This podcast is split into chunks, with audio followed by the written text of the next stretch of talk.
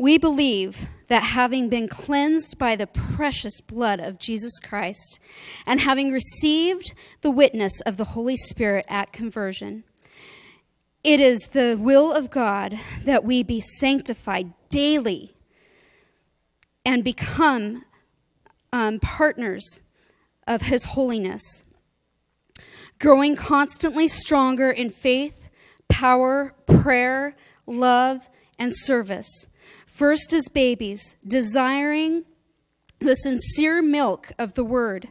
Then, as dear children, walking humbly, seeking diligently the hidden life. Uh, where it's uh, where self decreases and Christ increases, then as strong men and women, having um, put on, uh, having on the full armor of God, the whole armor of God, marching forth um, to a new conquest in, the, in his name beneath his blood stained banner, ever living, present, uh, patient, sober, unselfish, godly life that will be true, a true reflection of Christ within. Amen. This one gets me going. This is firing me up today. As you know, we've been going through the We Believe series and the different declarations of faith, and this one is so important as a Foursquare church, but it's also so important for us as individual believers. Having been made positionally holy by the blood of Jesus, we are now called and empowered to be holy in our daily lives. Did you know that our day to day lives, they matter? They do. How we spend our time, it matters. The decisions that we make, they matter. The Bible is very clear that how we live our lives as Christians, it's important. And yet, to me, it seems that many Christians, including myself at times, think and behave in a way that it feels like life is anything but important. The decisions we make are anything but important, right? Because of God's grace, we can just kind of do whatever we want. Have you ever kind of thought that way? In high school, that was really popular, right? It's all good. God will forgive me. You ever done that before? Oh man, I've been living that up for years. God's grace, it's good enough for me. So let's go party it up, eat, drink, and be merry. But it's such an immature view of the gospel of Jesus Christ. It's such an immature view of what it truly means to be a real follower of Jesus. In His holy word, God has instructed us in the way that we're to live. He has laid out a roadmap for our lives, and it is important for us to follow this roadmap because how we live will end up making a huge difference for ourselves, for others, and it will make a huge difference in our relationship with God. Think of it this way when we align and when we harmonize our lifestyles with the life of God and live the way for which we have been designed, we will live healthy, joy filled, strong, and blessed lives. As Romans 12 tells us, our lives will be pleasing to God. But we're not forced to live this way. Have you noticed that? We're not forced by God to live the Christian life. We're not forced to choose life, to align our hearts and to align our will with the heart of God. In our free will, I don't know if you've noticed, but we're able to act on behaviors that weaken, that damage, and bring sickness to our lives. Many of us, we felt that pain, we felt the sadness, we felt the sickness that comes with making those types of decisions. But the good news this morning is that God, He has given us a way for life. That there is a Christian life to be lived, and He has told us what it looks like in His holy word. So here it is, His holy word. Many of you brought this here this morning. It's a manual on how to live the Christian life. As Pentecostals, we understand that God is speaking to us, that He speaks to us by His Holy Spirit, and He speaks to us by His holy word. With God on our side, the Bible tells us we have everything we need. We are not lacking. Even in the areas where we are unsure, we can boldly proclaim, as James chapter 1, verse 5 says, it says, if any of you lacks wisdom, have you ever lacked wisdom? I have. But it says, if any of you have lacked wisdom, you should, what does it say?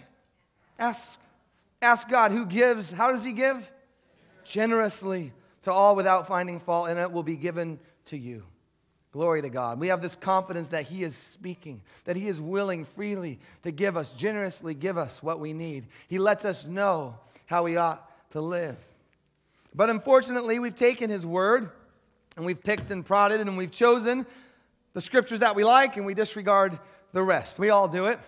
And really, because of that, we've come up with these two extreme forms of Christianity that are really on the opposite ends of the spectrum of what the daily Christian life should look like.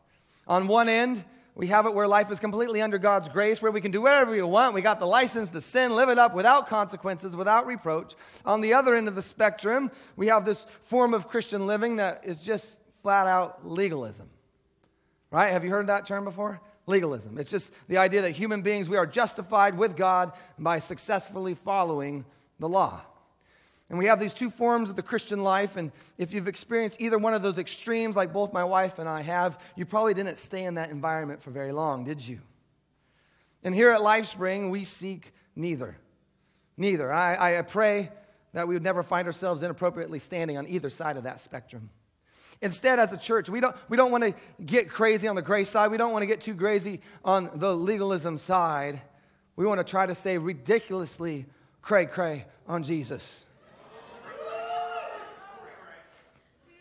Jesus is our focus. Jesus is our mission. You might want to write this down. In our daily lives, we want to receive, reflect, and reproduce the spirit and life of Jesus. In our daily lives, we desire to receive, reflect, and reproduce the spirit and life of Jesus, who the Bible tells us is the Holy One of God. We want to be like Jesus. We say it all the time in this church. We want to be a one trick pony. All our eggs are in in one basket. We want to be like Jesus. It's Jesus who we want to be like. Daily Christian life, daily Christian living, it equals Jesus. That's why we call ourselves followers of Jesus. Have you ever thought about that? When you say to your friend, I am a follower of Jesus, what you're saying literally is that you are a follower of Jesus. That's what you're saying, that you follow Jesus. So, Jesus, wherever you're going, I'm going. He is our rabbi, we are his students, he is our teacher, and we are learning from him. And the glorious truth of God by his Holy Spirit is that he is not silent. We do not have a mute teacher. He is speaking to us. He's speaking, by the way, into all areas of our lives. He speaks to us on whether we should be living with or sleeping with our boyfriend or our girlfriend. He's speaking to us whether we should be getting drunk on the weekends or doing drugs. He speaks to us on whether we should be having relations with our own gender, whether we should be holding on to anger and bitterness and jealousy and envy. Jesus, He is constantly and consistently teaching us and He is guiding us. And our daily response as Christians is to practice a lifestyle that responds to his teaching. We live a life of response. Have you ever thought about that? God lays out the roadmap and we respond. We live a life that is in harmony with the goodness and the righteousness of his kingdom. And the idea here is for us to be holy as Christ is holy. To be holy as Christ is holy, to be like Jesus. Now, are we always perfect at this? Not a chance. Do we make mistakes? Absolutely. Is God gracious and compassionate, willing to forgive us? Absolutely. But this is important as spirit filled believers. We have the spirit of truth residing within us. We don't have relative truth residing within us. We have the spirit of truth, the spirit of God residing within us. In our new nature, I, I don't know if all of us are convinced of this, but this is the truth of who you are. In our new nature, as Christians, our deepest desire is to follow Jesus and to walk in holiness. Did you know that? That that is your deepest desire. As a born again new creation, your deepest desire is to please God, to obey his voice and live the life that he has called you to live, to walk in holiness. First Corinthians, Paul, he shouts it out. He says, We are called to be holy. Did you know that? If you profess Jesus as your Lord and Savior, that you are called to be holy. Did you know you have a calling on your life? And your calling is to be holy. 1 Peter 4, 1 14, 16, it says it this way As obedient children, don't conform to the evil desires you had when you lived in ignorance.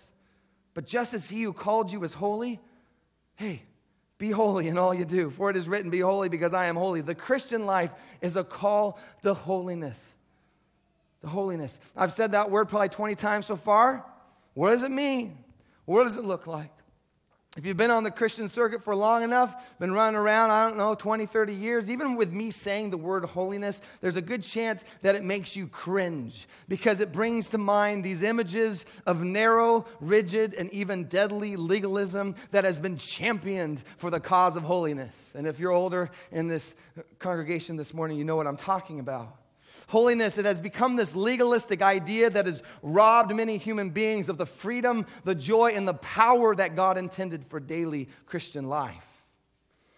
I'll just encourage you, if you are of that older generation, if you have a bad taste in your mouth in regards to holiness, it's important that you understand the legalism that you witnessed or the legalism that you experienced is not true holiness.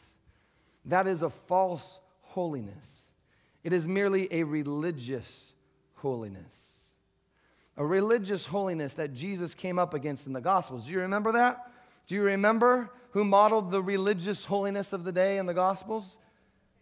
Yeah, scribes and the Pharisees. These are the religious studs of the day, right? And in them you see this negative power of religion. Religion had made them narrow, it had made them cold, it had made them hard. Religion, with all of its rules and regulations, it had almost dehumanized them, sucked the life of, out of them, as well as sucked out the life of those who followed them. And Jesus is not happy. He comes down hard upon them.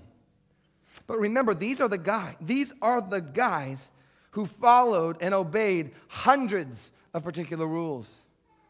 They knew the codes. They, they knew the codes forwards and backwards. They understood the regulations, yet Jesus comes in and he scolds them because they were following all these rules. They were being really religious, but they were ignoring the more important, more, I would say, difficult issues of everyday right living. He says this, there's just a few of them. He says, Woe unto you, scribes and Pharisees, you hypocrites, for you are so careful to pay a tenth of your spices, mint, dill, and cumin, but you've neglected the more important matters of the law justice, mercy faithfulness.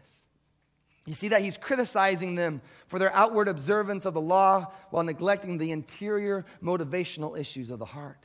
Another time he says, Woe unto you, teachers of the law and Pharisees, you hypocrites. I love this one. You clean the outside of the cup and dish, but inside they are full of greed and self indulgence. Blind Pharisee.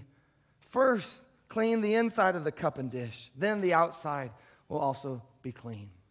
Later on, he says, Woe to you, teachers of the law and Pharisees, you hypocrites! You are like whitewashed tombs, which look beautiful on the outside, but on the inside are full of dead men's bones and everything unclean. False religion, legalism, it will always give the appearance of something good, right? You kind of, on the outside, it kind of looks good. But if we fall into that trap, and we are all susceptible to falling into that trap, it is guaranteed to rob us of the powerful freedom, joy, and life that God intends us to have on the inside. And I would say, as much as Jesus saw that in the Jewish leaders of the day, I think many of us, if we're honest, are far too often guilty of carrying the same torch of legalism into today. You know what I'm talking about. If you've been a Christian long enough, you know, it's easy to fall into that trap, right? We're always tempted to go down that path. And Jesus, his words should create a tension within us because for me, Dan Burge, I don't want to be a cold, lifeless, legalistic Christian who just follows a bunch of rules. But yet the Bible is clear we're called to holiness. So, how do we do it? How do we answer the call to holiness without becoming a legalistic Pharisee? Well, we turn to Jesus. We turn to Jesus. Jesus, the answer to the question. Jesus is amazing, by the way. Just in case you didn't know that this morning, Jesus is amazing. I mean, I, I think sometimes we just forget in our human nature, we forget how amazing he really is. Do you realize he came in and he lived a perfect, righteous life? I mean, he did everything right. I mean, he never got the large pizza at Pizza Hut and ate the whole thing. He never lusted after Pamela Anderson while watching Baywatch as a teenager. He never picked on his sister until she would say that she hated him. And then when he found out she said the H word, she could run upstairs and get her in trouble and say, My sister did the H word. Jesus never did any of those things. I did. No, see, Jesus, he was righteous. and his right way of living. It went way beyond Dan Bursch. It went far beyond these scribes and these Pharisees who were trying to complete and finish and obey all these rules. He put their holiness to shame. But unlike that religious holiness that looked good on the outside but stunk on the inside, his holiness, it was the real deal. When we look at Jesus in the Bible, his holiness, instead of it being controlling and legalistic, his holiness, it brought freedom, it brought life. And his holiness, think about it. He, he didn't withdraw from life. He didn't withdraw from people. He didn't live with a bunch of rules in mind, right? Don't do this, don't do that. Instead, Jesus, he lived out loud, not consumed by what he wasn't doing, but completely consumed by what he was going to do. He walked in holiness and he did it all with this warm heart of compassion, with this intense love and amazing justice. People were drawn to the freshness and the power and the vitality of Jesus' life. I mean, holiness never looked so good when Jesus came on the scene. And for everyone in this room this morning, I want you to hear me clearly. Jesus shows us that true holiness is attractive. It's attractive. He showed us that true holiness, it's refreshing. It brings life. It allows you to breathe. It's clean, it's healthy, and it's powerful. I see this modeled in Jesus. I also see it modeled in many of my Christian friends, the people that I share life with. It's this holiness that's attractive, it's this holiness that's powerful. They already know that they're made holy because Christ in them, the hope of glory, is holy. But then, with that knowledge, what do they do? They walk it out. They actually live out this holiness. They live out loud the Christian life of holiness. When you see a Christian who's walking in holiness, this is what you're going to notice. One is they're not going to be depressing to be around. Unfortunately, many Christians that I hang out with are kind of depressing. Let's be honest. They're just the killjoys of life. They're grumps. But someone walking in true holiness, they bring life. They are exciting to be around. They're not judgmental killjoys. No, you notice something completely different than that. You and, and, you notice a healthy joy for life. Two of my favorite examples of this are sitting right over here representing the right side of the room. We got Pastor Randy and Kathy Ford. Two of the best examples I know of that have this attractive joy for life. They love God and they love others. They even love me. they know how to appreciate and to enjoy God's creation. Have you noticed that? They live life to the full. They're active participants in their community, volunteering here, doing this there. They read their Bibles, they pray, they give very generously to the local church and beyond, and they live lives of worship that are pleasing to God. They walk in true holiness. And is it a cold, boring, legalistic life that they live? I'm setting you up for an easy answer. Is it a cold, boring, legalistic life that they live?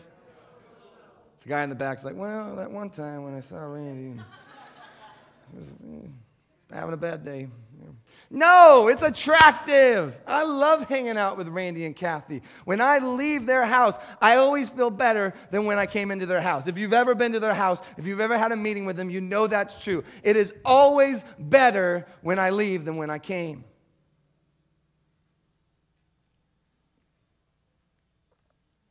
I want that for you.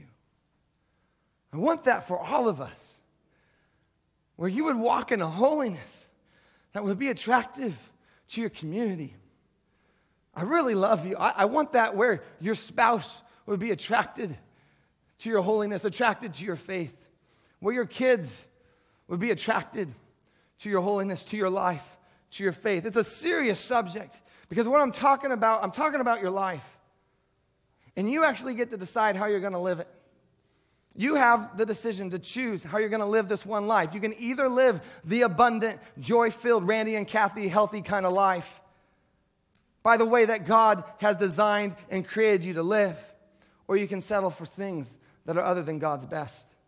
Some of you need to hear this again. This is the declaration of faith again. You need to hear this. It is the will of God that you be sanctified daily and become a partaker of his holiness, that you would grow consistently and constantly stronger in faith, power, prayer, love, and service. First, as babies, desiring the sincere milk of the word, but then as dear children, walking humbly, seeking diligently the hidden life where self decreases and Christ increases. Then, as a strong man or woman having on the full armor of God, you would march forth to new conquests in the name of Jesus beneath a blood-stained banner, ever living a patient, sober, unselfish, godly life that would be a true reflection of the Christ within.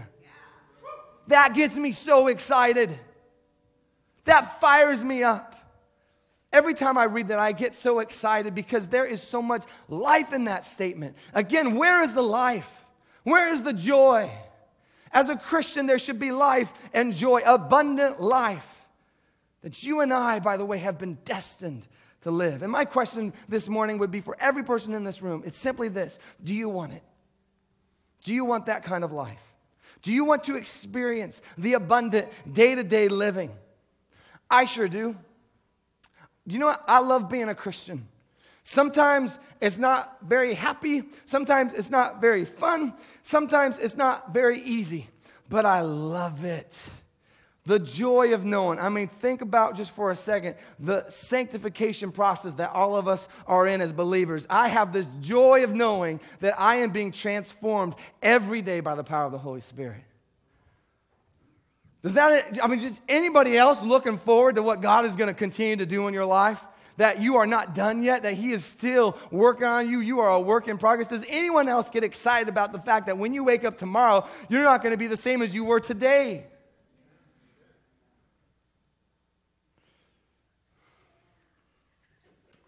Amen. Amen. I, I, I, thank you for saying. I just believe that we are set up for adventure, for an exciting life that would take our breath away, where you'd be even willing to die for Christ. That you'd be willing in front of people that hate you with a gun under your head, say, I profess Jesus Christ as my Lord and Savior. He is with me forever. He will never leave me nor forsake me. Forever and ever I am in His presence.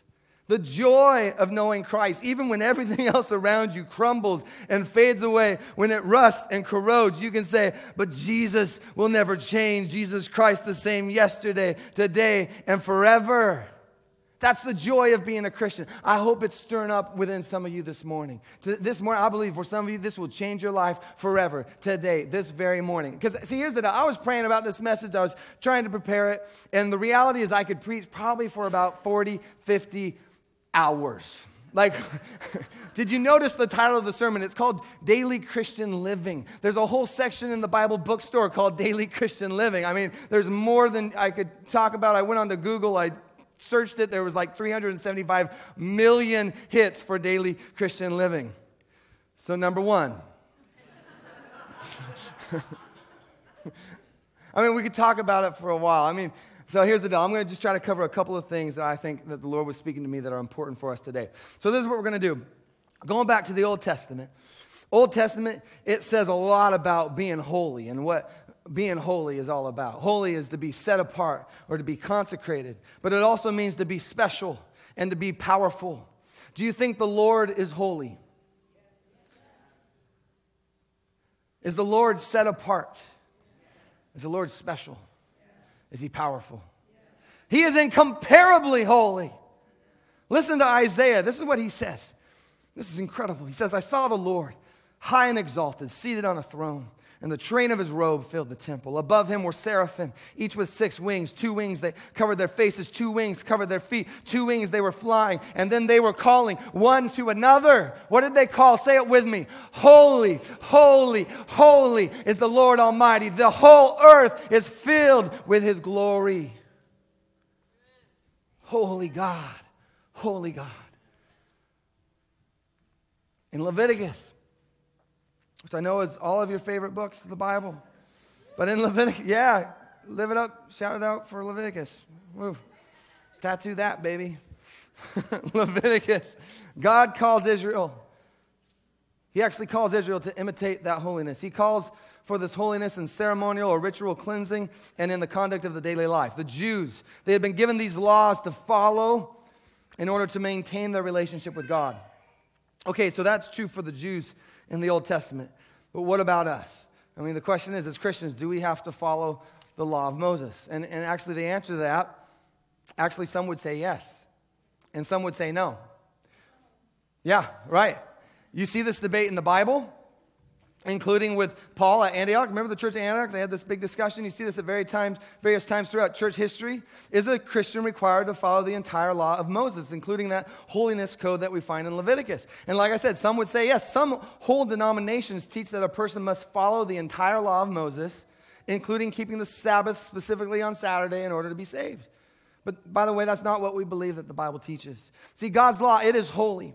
And it was given so that Israel could maintain that covenant relationship with God the, the law, it reveals God's character. It, it, gives us guidance for right and healthy living. It is good. It prepares the way for Christ by helping us recognize our sinfulness. But listen to this with Jesus coming onto the scene, a new situation occurred where the presence of God was manifest, and Jesus now functions as the supreme interpreter of the law. You've heard this before, but it's important for us to understand this. The Bible says that He didn't come to abolish the law, but to what? Do you remember? He came to fulfill it. That is to live it out in fullness. And Jesus, he lived it out in full. I, is that, does that just blow your mind that a man came to this earth and lived out the law? He fulfilled it.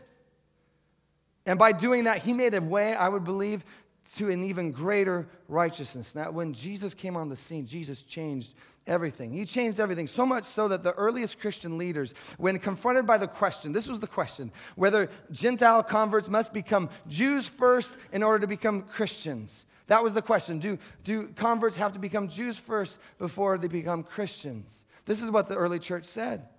Do you remember what they said? They said, no. No. This should blow, this is a big deal. This is a huge deal. This is separating Christianity from the Jewish religion. He's letting the world know that being a Christian is not about following that holiness code of Leviticus. It's actually about following Jesus Christ. They declare that being a Christian, as Paul would put it, isn't about being justified by the works of the law, but it is by being justified by who? Jesus Christ. Jesus Christ. They declare that being a Christian is all about faith in Christ. So now you have us, 2014, you and I. Here we are sitting here. Guess what? You and I, we are free to choose to keep the entire law of Moses if we want to. Go for it. but it's not required for salvation. You're free. We are saved through faith in Jesus who fulfilled the law. Our holiness is not found in obeying the Mosaic law, it is found in Jesus. Jesus now has become the foundation for our holiness. You find this actually communicated again and again throughout the New Testament. The Apostle Paul, he hits this home in almost all of his letters. You want to know about Christian living, and I think some of you honestly would. If you want to know about holiness, what it means to be a Christian, read everything the Apostle Paul wrote. You can read, by the way, everything that he wrote this week within a couple of days, but just read it all.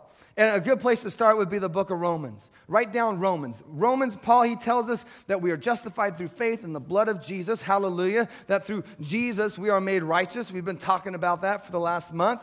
But then he goes on to de- declare that the justified and the righteous person, the child of God, he, he, he describes a sanctification process. And listen to what he writes in Romans 6. In the same way, he says, Count yourselves dead to sin, but alive to God in Christ Jesus count yourself. So that's an important decision to make. Count yourself dead to sin, but alive to God in Jesus Christ. Therefore, hey, this is an encouragement to you. Don't let sin reign in your mortal body so that you obey its evil desires. And, and you, verse 13, do not offer any part of yourself to sin as an instrument of wickedness, but rather you offer yourselves to God as those who have been brought from death to life, and offer every part of yourself to Him as an instrument of righteousness. For sin, this is powerful, for sin shall no longer be your what? It will no longer be your master because you are not under the law, but you are under what? Your grace.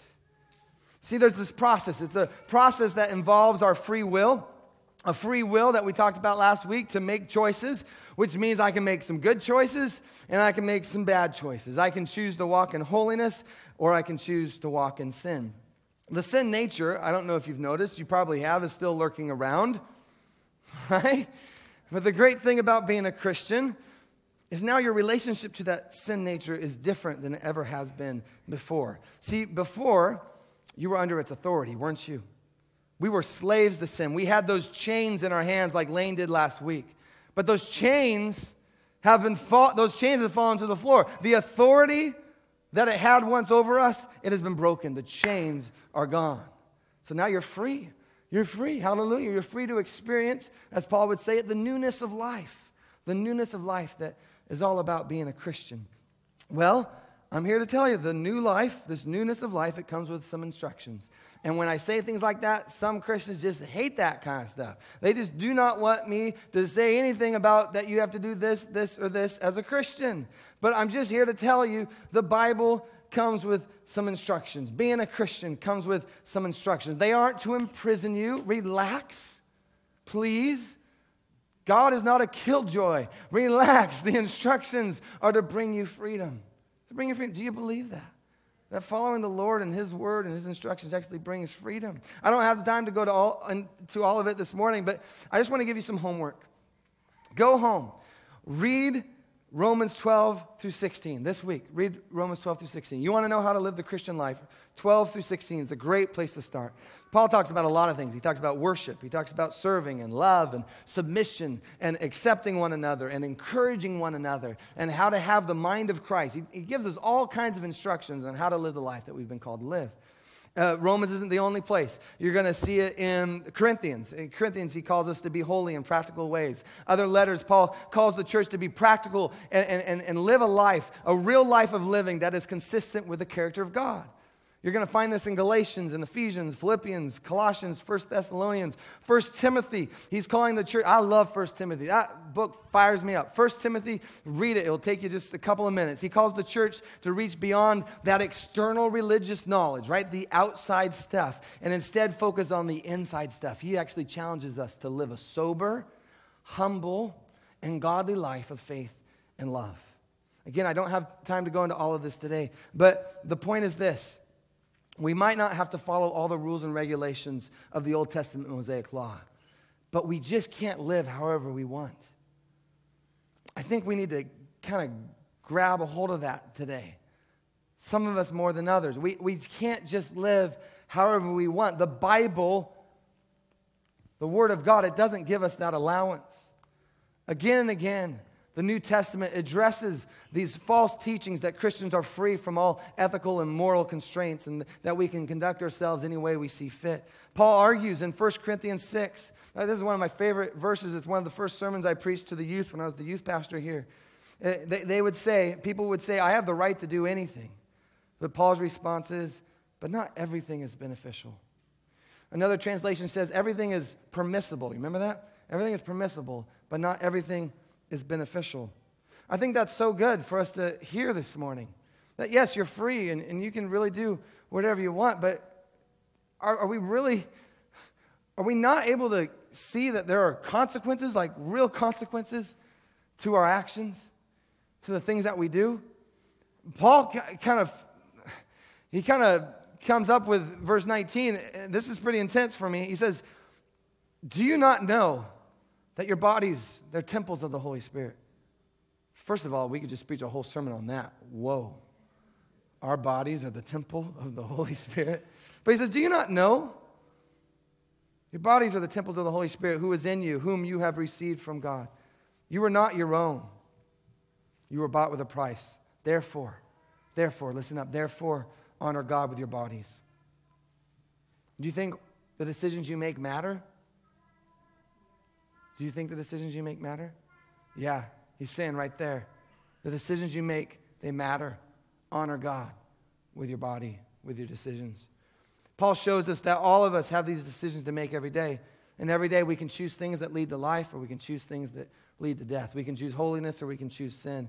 And for many of us, the reality is, some of these decisions, they're just clear, right? What is right and what is wrong, it's clear. Christians, we should abstain from adultery. Christians, we should abstain from fornication, sex before marriage. Every time you're presented with one of those options, you make the right decision. You turn from your sin and you walk in holiness. But there are other areas of daily Christian life where serious Christians might honestly disagree. For example, in, in the letters of Paul, we find that in the church of Corinth, some of the Corinthian Christians, they thought that uh, they thought they should not accept invitations to lunch at the pagan temples. Remember that? Or, or maybe they shouldn't buy meat at the mar- marketplace because they know this meat was originally slaughtered as a sacrifice to idols. Right? So maybe we should stay away from it. Others, however, with a greater sense of freedom of conscience, they felt in certain circumstances to do both. Do You remember that? Right? And, and Paul, what did he do? He counseled them. He said, Make your choice. This is important for all of us. Make your choice on the basis of conscience and on that which would be best for others. Make your choice based on conscience. Another example, Romans 14. He encourages, this is Paul again, he encourages those with a greater sense of personal freedom not to look down on those who did not feel as free and, and to honor their stricter sense of conscience. And those who have the stricter sense of conscience, they should refrain from judging those who seem to possess more freedom. Which means everyone was to follow his or her own conscience. I think this is important for us to grasp this morning. It's something that we've actually tried really hard to model at LifeSpring. We've, we've tried to put this into practice at LifeSpring. I, I don't know if you've noticed, but LifeSpring is a place that gives you a lot of freedom to obey God for yourself, to do right based on your conscience and what the Lord is speaking to you. We have put the pressure on you to actually be a Christian who follows the Lord and listens to his Holy Spirit. Now, you're not going to find that in most churches. Churches, by nature, the longer they exist, the more stuffy and religious they get because things begin to get messy. Because guess what? People are messy. And so, what do churches do? We get up the broom, we try to clean up the mess, and we clean up the mess through religion, right? We clean up the mess through religion not by the Holy Spirit doing a good work in the hearts of men, but us coming up with rules and regulations that make us all fall in line, do what is right, when often the whole time our hearts are far from God. Religion. You see that in church all the time. But I think that God, and I believe this, honestly, I believe that God has given LifeSpring a different mandate. That we would actually, as scary as it is, embrace the mess that this would be a place where you could be your authentic self, warts and all. Where change would occur not so that you can look good on the outside to impress all your churchy friends, but instead by being transparent and open to God and to others, that a deep rooted, real, and substantive, life altering change would occur on the inside of you that no one would ever be able to take away. Know, if you're a church and the leader, there are certain guidelines that you must follow. You, have got to tithe, you've got to be a regular attender, and there are some other things as well. But if you're a leader in this church, you know this to be true that even in those guidelines, we show a tremendous amount of grace. Because again and again, I have found this to be true that making people, even leaders, follow a bunch of rules, it might make them a good schoolgirl or a schoolboy who does what they're told, but it does not change hearts. And you know what? God is much more concerned about what's on the inside, your heart, than your outward appearance. The, the prophet Isaiah, the Lord speaks this through the prophet Isaiah. He says, These people, they come near to me with their mouth, they honor me with their lips, but their hearts are far from me. Their worship of me is based on merely human rules that they have been taught. God doesn't want us to just go through the motions so we don't get into trouble. I think sometimes that's how we live the Christian life, isn't it? But that's not what God wants from us. He wants our hearts. He wants people like King David, who was described as a man after God's own heart, and talk about the authentic self. David laid it all out there. He was unashamed, naked before the Lord, and everybody else praising God. Have you seen David in the Psalms? Just read the Psalms. One minute he will be in the deepest despair, leading into the next moment of praise and adoration of God. Have you seen that about David? David, by any means, did not have it all together. In fact, David made some terrible decisions while on this earth. But boy, did he love God. He loved God with all of his heart, soul, mind, and strength. And even when David sinned, David would come before the Lord, tear his clothes, and plead with the Lord, asking him for forgiveness. As we close this morning, I think this is what God would ask of many of us this morning is that we would be like David imperfect and flawed, but that we give Him our hearts. Many of us, we just need to give God our hearts once again, to come back to our first love. And this is going to require you to get real with God. If you're honest, you've made some mistakes. But God, He's not up in heaven counting your mistakes or marking your sins against you. Jesus, He took them all away.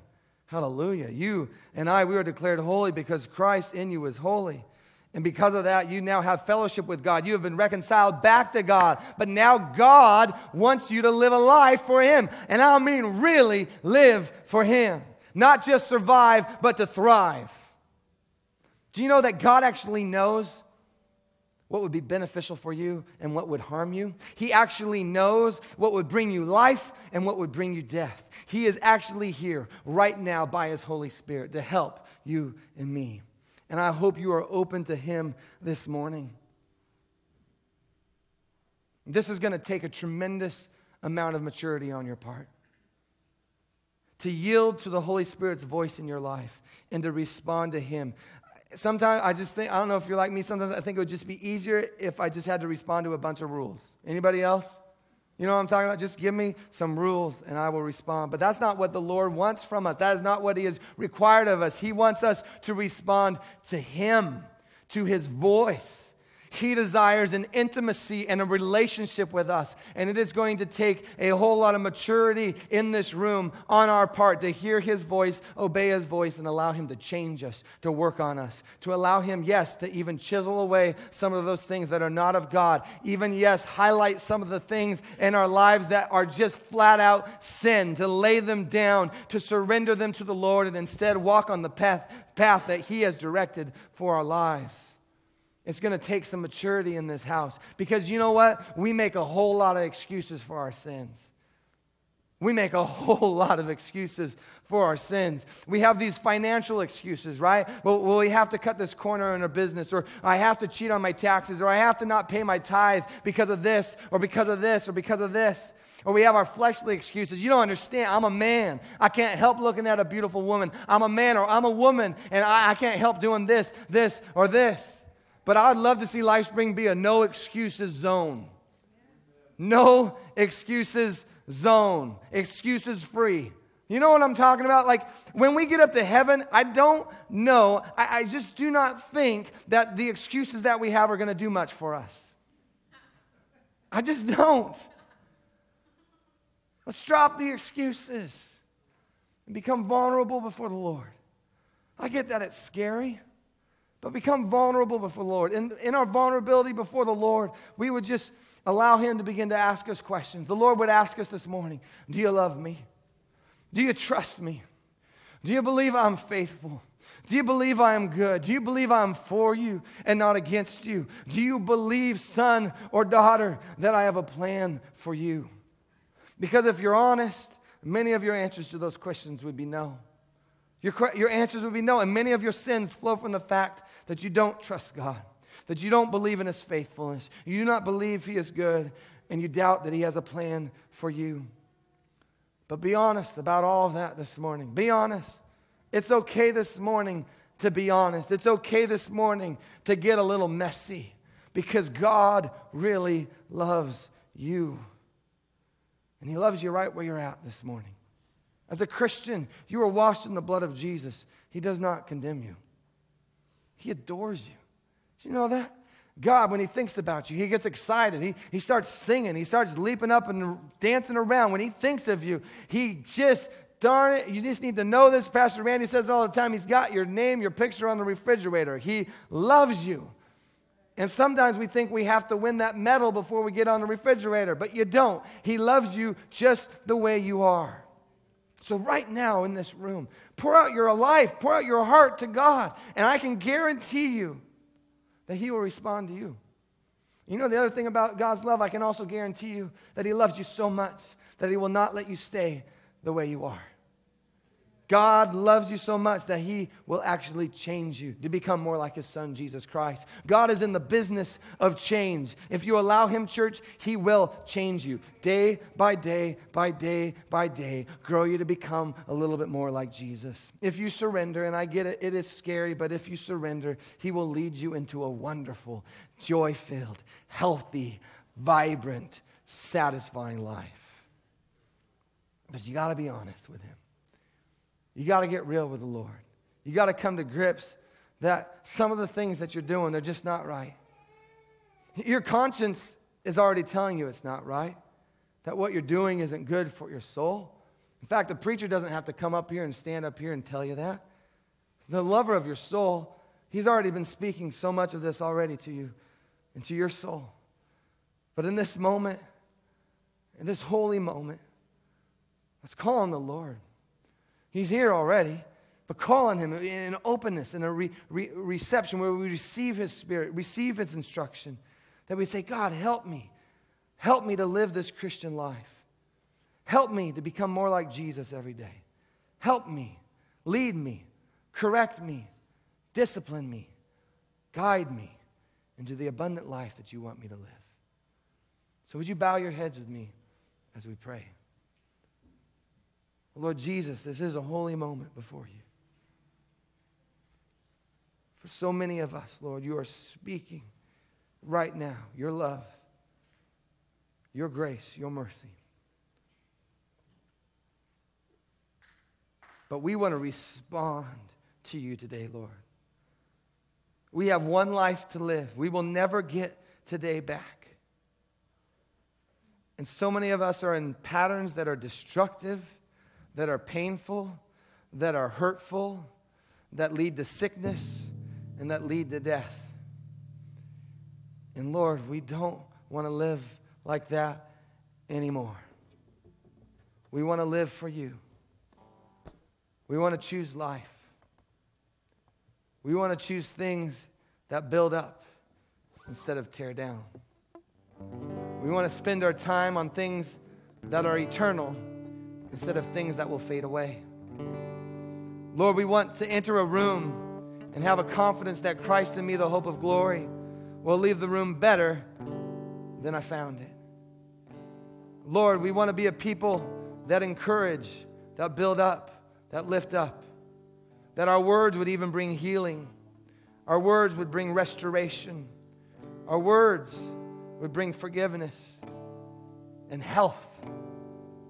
That God, by your Spirit, we would be so open to you and your work in our lives and your chiseling in our lives that we would become healthy, joy filled, powerful people of God, men and women that have the full armor of God placed down upon us, Lord, that we would go boldly into this world as people full of your spirit and full of your life. As we continue to pray, I just, I just say for some of you, you I, I just feel like in the spiritual sense right now, there's, there is a wall that you have built up or that is built up maybe from hurts or past experiences or disappointments, but there's a wall there. But that wall has no power over you. You're letting it have power over you, but it does not need to have any power over you.